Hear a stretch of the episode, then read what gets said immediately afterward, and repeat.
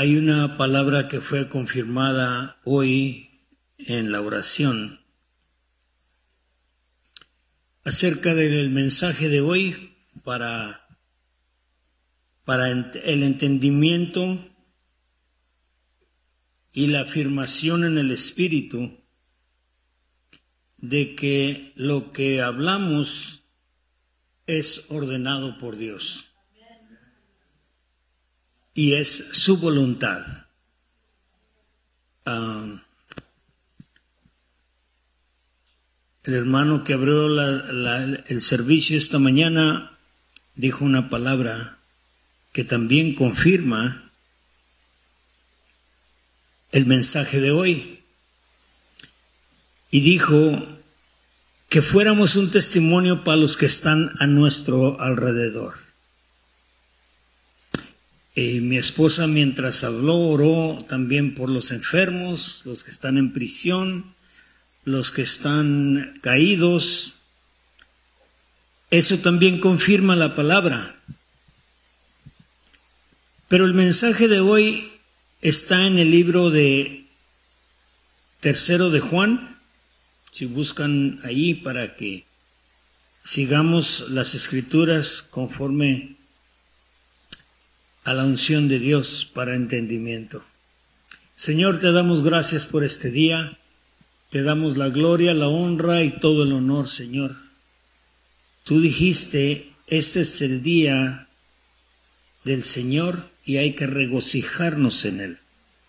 Nos regocijamos, Señor, con gratitud, con respeto, con adoración, con alabanza. Y pedimos, Padre Santo, que tu palabra, Señor, llene el vacío en nuestros corazones. Ese, ese hueco que tenemos, Padre Santo, sabemos que es porque tú faltas ahí. Y pedimos, Señor, que nos llenes de todo poder, de toda autoridad, de todo entendimiento, Señor, para que tu palabra, Señor, pueda fluir cien por ciento a través de nosotros, como vasos ungidos por ti, Señor. Pedimos esto en tu nombre. Amén y amén. Una cosa que he estado experimentando yo en el Espíritu es que debemos de no nomás recibir, como dijo mi esposa, sino dar. Esa es otra palabra que confirmamos en este mensaje.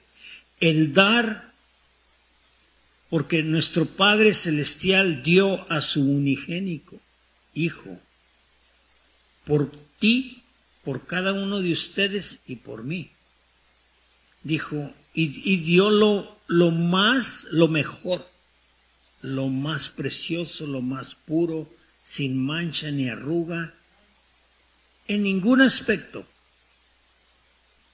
lo entregó y dio a su unigénico. Entonces nosotros, como dijo el hermano Carlos también, debemos de dar. Si damos poco, recibimos poco. Si damos mucho, recibimos mucho. No es que andemos compitiendo unos con otros. Pero lo que la palabra dice que debemos de llevar la palabra a los fines del mundo, para que todos oigan la palabra y sean salvos. Y el Señor va a venir otra vez. Jesucristo va a venir, va a venir, se va a abrir el cielo en el este. Va a haber sonar la trompeta, que muchos dicen, ah, no me gusta la iglesia cristiana porque hay mucho ruido. Más ruido va a haber cuando se abra el cielo. Que las tumbas se van a abrir. Aleluya. Nuestros antepasados en Cristo se van a salir. Así es de que no hay que ponerle límites a Dios. Porque servimos a un Dios todopoderoso. Amén. Pero hay algo muy específico que yo recibí de la palabra de Dios. Y dice así en el verso, son, son tres, cuatro versos nomás los que voy a hablar ahora, pero dice en el, ver, en el verso uh, dos de Tercero de Juan. Amado, yo deseo que tú, ¿a quién le está hablando? A nosotros. Yo deseo que tú seas prosperado. Dios quiere que prosperemos. ¿En finanzas nomás? No. ¿En matrimonio nomás? No. ¿En salud nomás? No. Dice aquí, en todas las cosas y que tengas salud, así como prospera tu alma. Es una palabra que abarca todo lo que nosotros estamos buscando.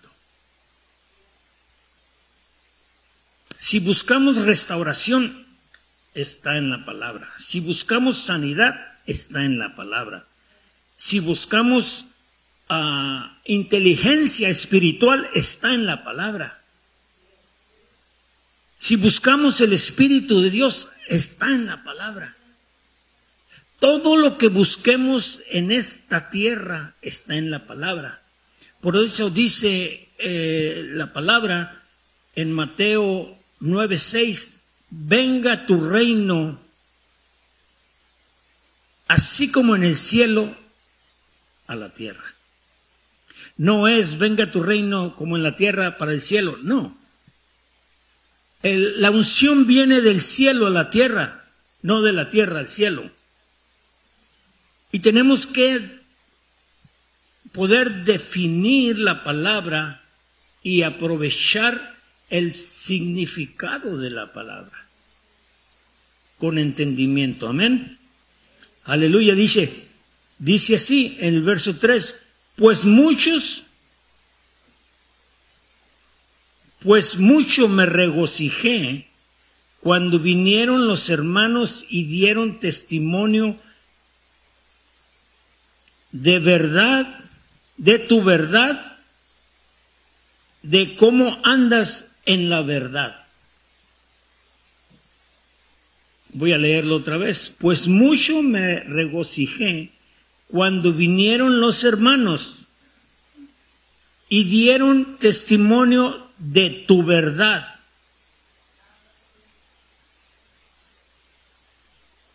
La verdad que tú hablas a un prójimo, como dijo uh, el, el hermano Julio y como dijo la pastora, el mensaje que tú das a otra persona correctamente, con entendimiento, los va a liberar de cualquier atadura en sus vidas.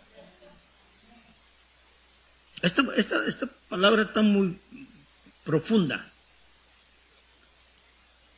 Nos va, los va a liberar de sus ataduras, de sus enfermedades, de sus uh, problemas, y los va a llevar a, una, a un lugar seguro.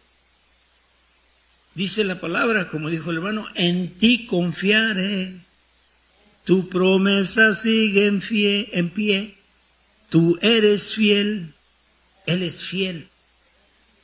Es tan fiel como, no como los, los hombres, porque a veces que las personas fallamos en la tierra, pero no mi Cristo, amén, aleluya, de cómo andas en la verdad, hablando la verdad, predicando la verdad, siendo un testimonio para los nuestros, a los que están a nuestro alrededor. Ese es el, ese es el mensaje de que tenemos que ser testimonios para la gloria de Dios. Tenemos que ser un ejemplo para el mundo, porque el mundo está yéndose de peor en peor.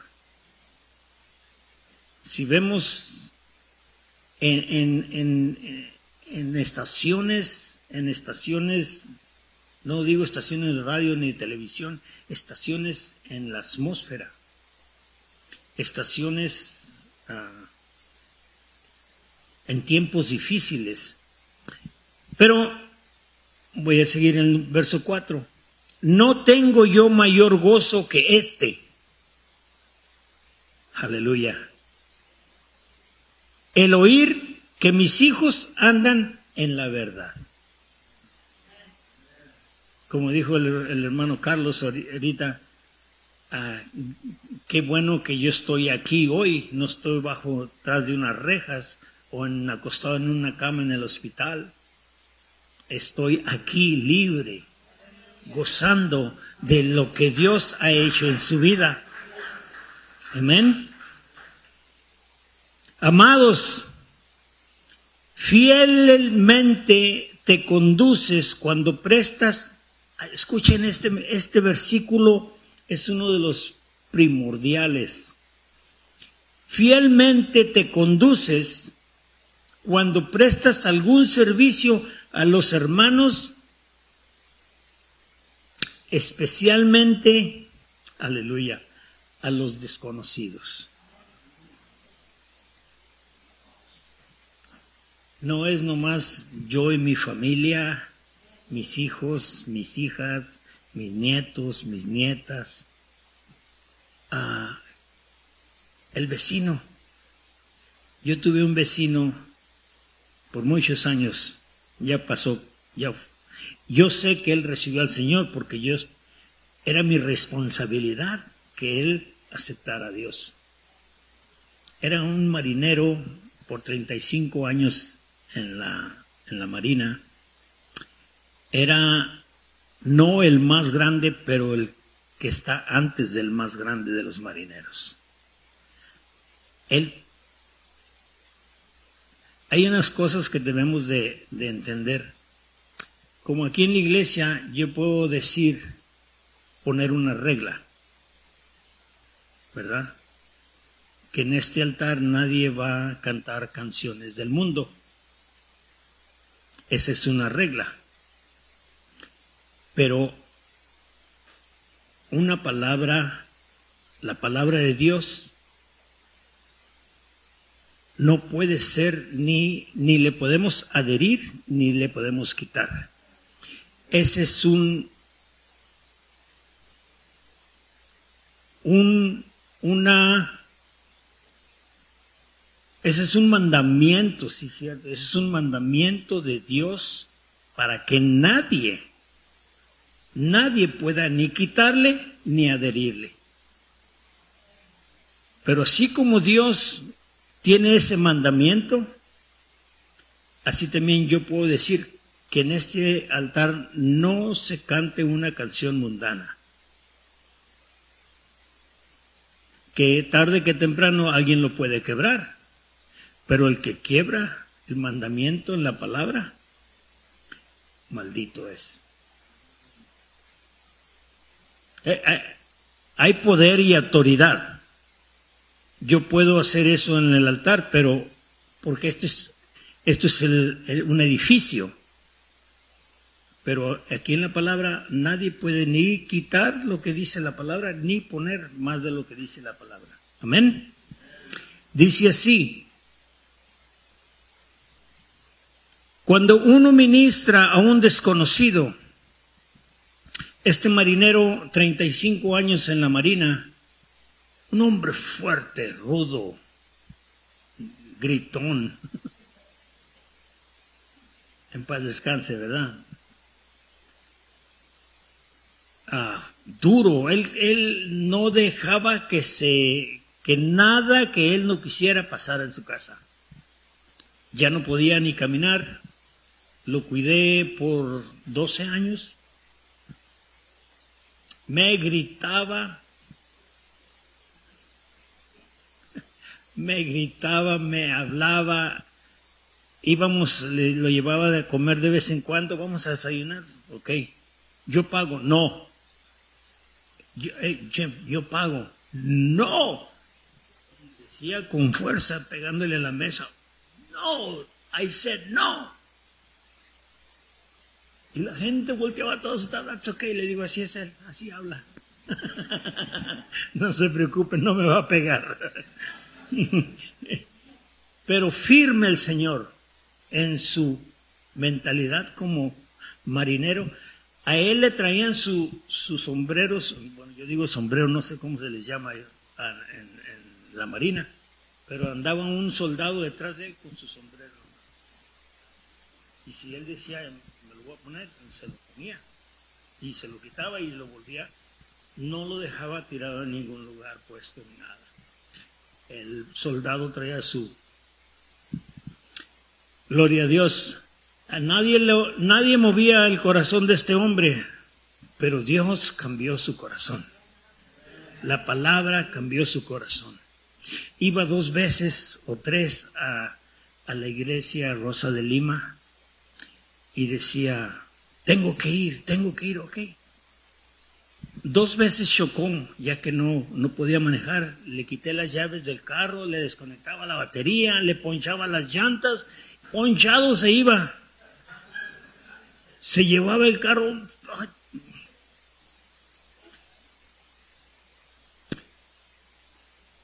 Y chocó dos veces, llegó el... el se, lo chocaba los carros y se venía a su casa. Y cuando lo seguían, las personas de, les decía, go talk to the preacher, que fueran a decirle al, al pastor de enseguida, que era yo, vayan y hablen con él. Y llegaba la señora, oiga, me dijo el señor, chocó mi carro, me dijo que viniera a hablar con usted porque me chocó mi carro. ¿Estás bien? Y pues, ¿qué más hacía yo? ¿Estás bien? Necesitas un ride, te tomo las llaves de mi carro, vete a tu casa, déjame tu carro, lo mando a arreglar. Si está, y sin licencia. Se la suspendieron la licencia. Hubieran visto el show en el D and B cuando no pasó la licencia por los ojos. Oh my God. Casi le hablaron a la policía para que se lo llevaran. Anyways, no podemos cambiar lo que Dios ha hecho. Y cuando un siervo de Dios está ungido por Dios para hablar la palabra de Dios, la tenemos que hablar con autoridad. Amén. Ahorita hay ochenta, setenta y cinco, ochenta, ochenta y cinco por ciento de cristianos en línea. Pongan atención. Hay personas cristianas que viven bajo bajo un, una opresión o depresión por falta de finanzas, por falta de sanidad, por falta de restauración, por falta de abandono de hogar. Es muy común, el diablo quiere destruir lo que Dios vino a hacer. No permitan que nadie... Dice la Biblia, cuando hacemos nuestros votos ante Dios para el matrimonio, que nadie separe lo que Dios ha unido. Amén. Cuando venemos y eh, dedicamos a un niño al Señor, no lo, no lo, lo dedicamos porque es la palabra de Dios. Que los niños, que nadie... aparte a los niños o se pueda separar los niños del Dios vivo. Cuando el enemigo está atacando tus finanzas es porque te quiere, quiere poner duda de que Dios no es capaz de proveer, de ser tu proveedor. Cuando enfrentamos en la vida crisis de separación o división, o cualquier tipo de enfermedad, no es que Dios nos mande esas enfermedades, es que el enemigo quiere mentirte en la mente y en el corazón para que tú dejes de servir al Dios vivo. En el nombre de Jesús, escucha, recibe esta palabra.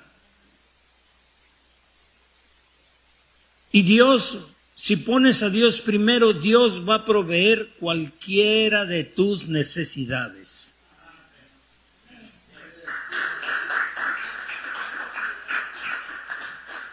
¿Por qué digo eso? Porque si Dios sanó a la mujer con el flujo de sangre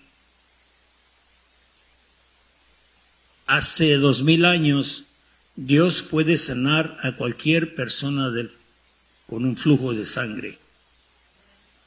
Si Dios sanó a un alcohólico, que era uno de sus discípulos, a un mentiroso, que era uno de sus discípulos, a un pescador, que era uno de sus discípulos, y los ungió con la unción divina de Dios de hablar su palabra, Dios lo puede hacer hoy también. En el versículo cuatro hay un, un propósito de, en este versículo. Dice, no tengo yo mayor gozo que este, el oír que mis hijos andan en la verdad. Ese es un, ese es un mensaje para que todo cristiano entienda, principalmente los pastores y los ancianos y los líderes, que andemos en la verdad, caminando debidamente ante el Señor. El versículo cinco dice, fielmente te conduces cuando prestas algún servicio a los hermanos, especialmente a los desconocidos. No hay que inclinarnos nomás por los de ahí, mi familia y nadie más. Tenemos que ir a alcanzar a los perdidos, como dijo mi esposa, al alcohólico, al drogadicto, a la prostituta, al que chainea zapatos en la calle. Hay que hablarle de la palabra de Dios. Hay que ser un testimonio vivo para que el mundo cambie. A lo mejor no va a pasar inmediatamente, muchos, muchas veces pasa rápido, muchas veces no pasa rápido, pero ya sembraste tú una semilla de que hay un Dios vivo que puede hacer milagros. Alguien nos habló a, a mi esposa y a mí de, de, de cómo Dios puede restaurar matrimonios. Siete años divorciados, Dios restauró nuestro matrimonio. Gloria a Dios. ¿Fue, fue fácil? ¿Fue repentino? No, fueron siete años. Fueron siete años de espera, fueron siete años de Dios tratando en mi vida severamente. No fue fácil, pero la, la intercesión, el, el, el esperar, el entendimiento, cuando Dios le dio una palabra a ella que le dijo, si quieres, si esperas, yo arreglo tu matrimonio.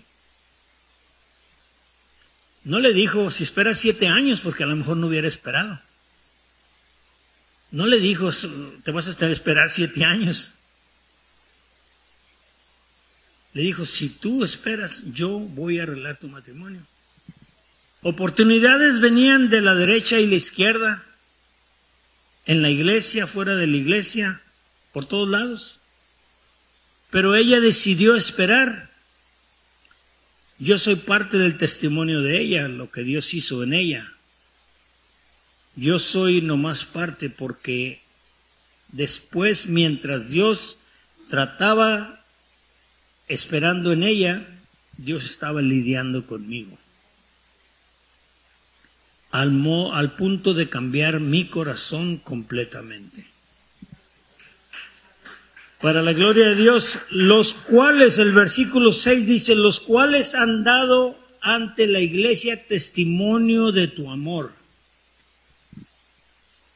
Esta es la llave de todo este, este capítulo de Tercero de Juan, de que los hermanos vayan, por decir la pastora Perla, va y ministra a una, a una hermana, a una persona, en el salón de belleza, vamos a ponerlo, poniéndose las uñas, pintándose el pelo, no sé, que le diga, mira, Dios es bueno, Dios te ama, Dios quiere cambiar tu corazón, Dios quiere darte, renovar tu mente, y viene la hermana y testifica, oh, es que la pastora me dijo que esto y esto y esto, y Dios lo hizo, es lo que dice este versículo. los cuales han dado testimonio en la iglesia del amor de la persona. Y harán bien en encaminarlos como es digno de su servicio a Dios para que continúen su viaje. O sea que la palabra no es para tenerlos agarrados, es nomás para que encuentren el camino a la verdad. ¿Sí? Muchos dicen, oh, es que ella es mi hija espiritual, ella es mi hijo espiritual, yo soy su mamá y tienen que someterse a mí. No. Lo siento mucho, pero no. El único Padre, y es el Padre Celestial. Aleluya. Es Él. Y el Padre carnal es el que engendró, ¿verdad? Aún Jesús, Padre Dios, le mandó a Josué encargarse de su hijo Jesús. Y lo hizo carpintero. Le enseñó muchas cosas. Aleluya. Uy, ya me pasé unos minutos. Aleluya. Voy a terminar con esto. Dios quiere que tú tengas ese poder, esa unción que Él le ha dado a cada uno de sus hijos para llevar el Evangelio a todas partes del mundo. No es para ti nomás. No es para que te veas en el espejo, te unjas y caigas. No. No, no es nomás para eso. El Evangelio es para dárselo a alguien más. Así como dice la palabra, no es nomás recibir, sino dar. El dar lo que está lleno de tu corazón es lo que tu boca va a hablar. Y de lo que está lleno tu corazón, van a, vas a hablar. Si está lleno de la palabra de Dios, ¿qué más vas a hablar más que la palabra de Dios? Aleluya. Donde quiera que vayas, vas a hablar de la palabra de Dios y de la unción de Dios. ¿Por qué? Porque Dios quiere que esta palabra sea desparramada por todo el mundo, a toda criatura viva en el mundo. Puedes empezar con tus seres queridos, puedes empezar con tus vecinos, puedes empezar con tus primos, tus tíos, tus hermanos, no sé, pero llénate de la palabra. Como dijo los anuncios, la hermana Leti da una clase en español, la hermana Lisa da otra clase en inglés. No hay por qué no aprender la palabra de Dios. No hay razón. El Señor está proveyendo, proveyendo para toda necesidad. Ya depende de ti y de mí si quiero yo seguir las cosas de Dios o no. Si quiero andar en, ver, en la verdad. Como dice aquí. Como, como andas en la verdad. So, ¿cuál es la verdad? Su nombre es Jesús. Aleluya. Señor, este día te damos la gloria, la honra, el honor, todo el poder, Señor, porque eres digno, Señor. Bendice a cada oyente, Señor. Úngelo con tu palabra, Padre Santo, úngela con tu palabra, Señor. Llénalo de tu espíritu, Señor, llénala de tu espíritu, Padre Santo, y derrama una unción divina en sus corazones, Padre Santo.